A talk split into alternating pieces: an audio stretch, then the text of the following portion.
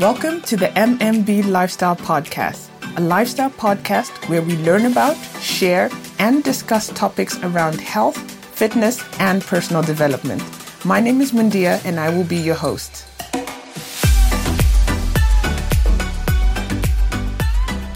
Hello, listeners, and welcome to episode 5 of the MMB Lifestyle Podcast. Today's episode is focused on training programs. What is the best training program for you? And what I'm going to do is share with you 5 key considerations to make when selecting a training program. We know that before we select any training program or anything that we do, we need to consider what it is that we want to get out of the training program. Now, that's going to lead me into my first consideration. Point number 1, what is the aim of your training program? Why are you training? Are you training for muscle growth? Are you training for fat loss? Are you training to get stronger? Are you training to prepare for a competition? You know, either a bodybuilding show, powerlifting, CrossFit event, or something like that. What do you want to get out of the training? Do you want to just improve your overall metabolic conditioning? That is the first factor to consider, because that will determine the kind of training program that you will choose.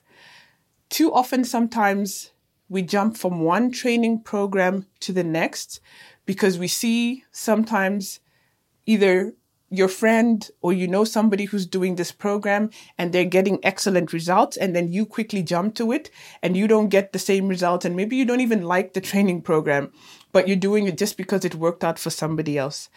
However, we should consider when you choose a training plan.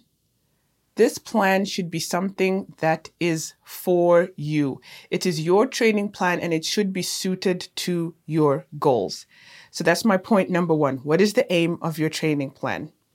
The second consideration is how much time can you dedicate to this training plan or program? For me, when anyone takes up any kind of training plan or program, it's got to fit into your life. You shouldn't have to turn everything upside down just to be able to meet this training plan requirements and what it says. For example, if you currently work out 0 times a week and you try to start a new training program that has you doing 5 workouts a week, for an hour, I'm not sure how, number 1, sustainable that is in the long term. And number 2, how practical it actually is to go from 0 to 100 in 2 seconds. There are a couple of people, the exceptions who can do that. Just kind of jump in straight into the water and execute the training plan and, keep going with it for the rest of their life. There are some people that can do that. However, I'm speaking to the majority of the people where we know that when we jump into something sometimes so quickly, we don't give our body or our mind time to acclimatize to it or to get used to this new routine that we're trying to do. And like I said, everybody's different. It depends on the individual. And I'm speaking to those who need a little bit more time, so to say, putting your toe into the water first. If you're an elite athlete, or a professional, of course, this is different. You better be living in the gym or in your training studio because that is your job and you are elite. So that's something different. But I'm speaking to, the people who typically every day you have your day job or you're at home, you have your family, your stay-at-home mom or dad, or you're a teacher and those kind of things where you want to fit fitness and health into your lifestyle.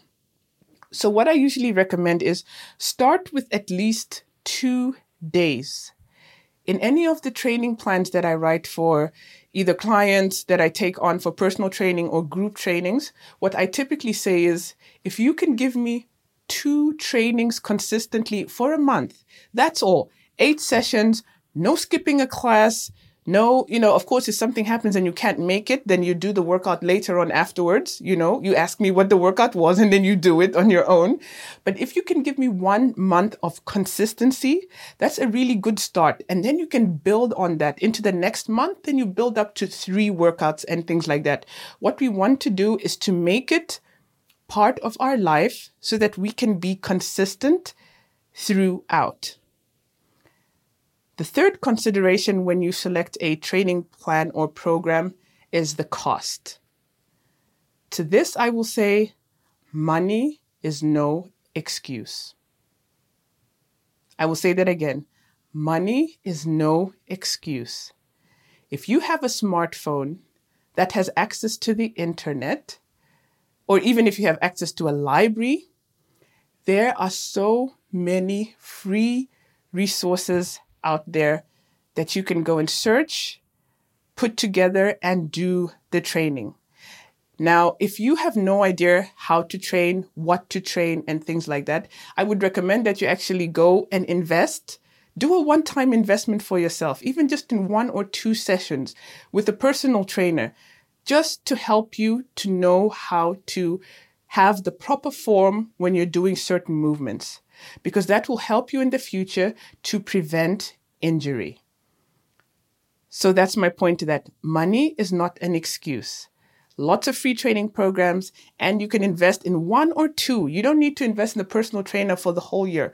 Just 1 or 2 sessions for them to demonstrate to you how to do the exercises properly, and so that you can continue doing it on your own. And when it comes to money, my friends, we invest in things that we find valuable. And to me, when it comes to fitness, health, and your own personal development, my friends, there is no value that you can put, a monetary value, on the benefits that it's going to have for the rest of your life and in other areas of your life. So that's what I have to say about the cost. And if you invest in a trainer or a coach, make sure it's somebody that you're comfortable with. You have many options out there. Many trainers offer, like, you know, 1 free session just so that you can get a feel of them. In my training programs, what I do is I offer an MMB Nice to Meet You. We have a 30-minute kind of meet and greet and kind of chat together just to get to know each other. Make sure you choose somebody whose opinion you value and respect. And number 4, consider what you have access to when selecting a training plan. If you do not have access to a gym or a gym membership, there is no point in choosing an exercise plan or program that consists of using machines, you know, the whole time. Better stick to a program that you can easily have access to, you know, the recommended exercises. For example, if you don't have gym membership, you don't have equipment, then I would recommend that you go for an at-home workout, right? Because those are typically workouts that you can do at home. You need minimal or even no equipment to do them. And you're well on your way. You don't have the excuse of saying that you have to go out of your way to your gym and you don't have this and that equipment available to you. If this is going to be something that you want to do for a lifestyle, for the rest of your life, you've got to make it sustainable. And of course, at some points, you will have access to equipment. And as you get stronger and more into your fitness journey, you're going to want to explore a lot of things. You're going to find that you're diverting the money, you know, that you use for other things. I don't know, shoes, bags. Nothing wrong with buying shoes and bags, by the way. But you kind of start to divert those funds into other areas, like, maybe I could actually use this money for my gym membership next month.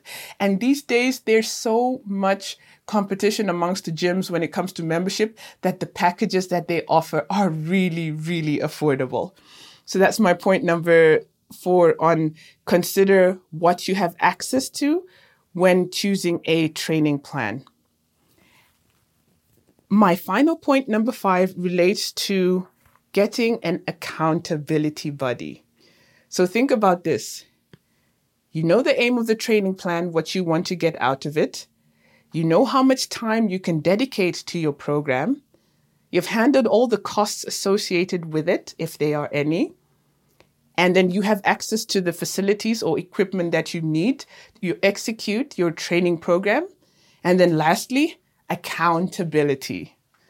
Now, I know that there are so many of you out there who have gym memberships that are just lying there, fully paid for a year, and the gym only sees you maybe 2 or 3 times in the year. Or maybe you purchased an online program or a workout package that you maybe just did the first 2 or 3 days, and then you forgot the rest of the month, and maybe the membership is even still going. You don't even know that you're still paying for it because you don't have the accountability. And this is what happens sometimes when we do things on our own. There are some people out there who have the ability to go for something. They decide they want to do it, and they can execute without minimal people following up on them to see how they're doing. They know what they have to do. They know when they have to do it, and they do it. They are people like that, and kudos to you guys out there. However, on the other side of the spectrum, there are those who need that additional accountability. So an accountability buddy or a coach. And how does an accountability buddy work?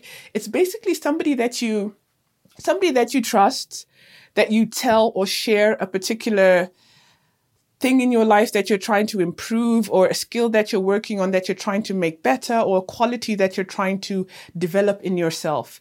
For example, if you decide that you're going to work out 3 times a week, you can get an accountability buddy. Maybe you have a friend who also wants to get onto, a similar program, or wants to train as well 3 days a week. And you kind of get together and you hold each other accountable. You say every Monday, 6 o'clock, we're in the gym. Say, for example, Monday, Wednesday, Friday, we're in the gym at 6 o'clock. And you're kind of there checking up on each other. When the other one doesn't show up, you're like, hey, where are you? It's 6 o'clock. It's Monday. You're supposed to be here. That helps very, very much when it comes to being consistent in a training program and things like that, because we do need each other's support. And it makes it fun as well. Sometimes you have somebody that you can train with and you can talk over stuff about fitness and health, which is really, really cool. And that's the point relating to an accountability buddy. And the biggest accountability buddy that you should have is yourself. Now, I know I just said you need an accountability buddy or a coach that you can, check in with. But first of all, you should be accountable to yourself and what you do with your days, how you spend your time, how you choose to train your body, and what food you choose to put in your body.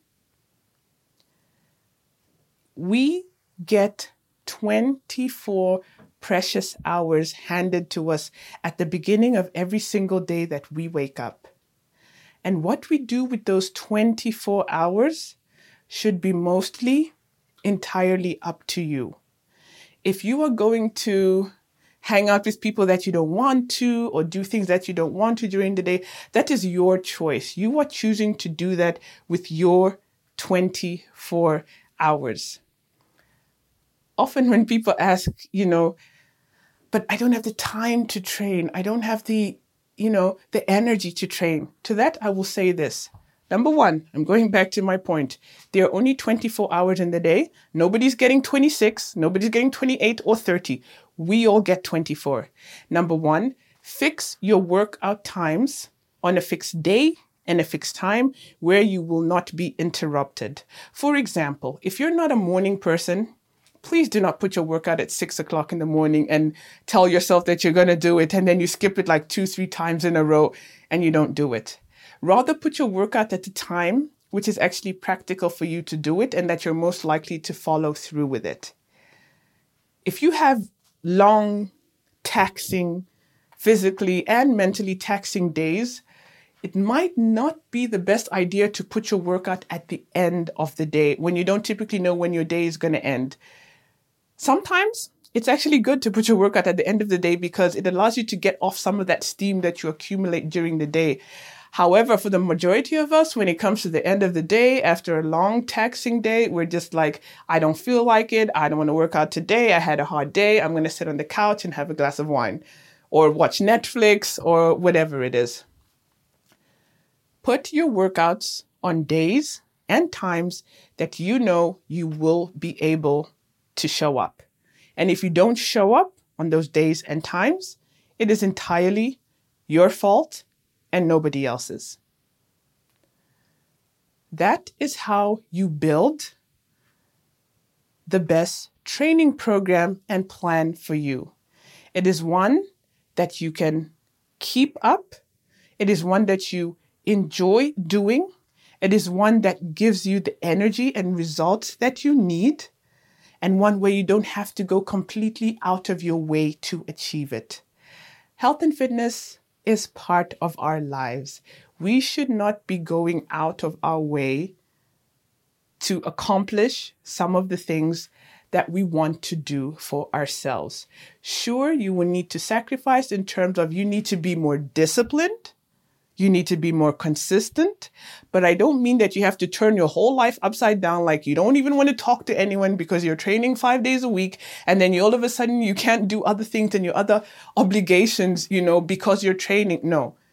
Integrate it in part of your life in order to enrich your life. I sincerely hope you've enjoyed listening to this episode. Please let me know what you thought about it. Drop me an email, info@mmblifestyle.com. Please give the podcast a rating. It helps me to get boosted up, in iTunes and other places so that we can get the health and fitness message out there. I thank you for listening from the bottom of my heart. And until next time, take care of yourselves and take care of each other. Bye for now.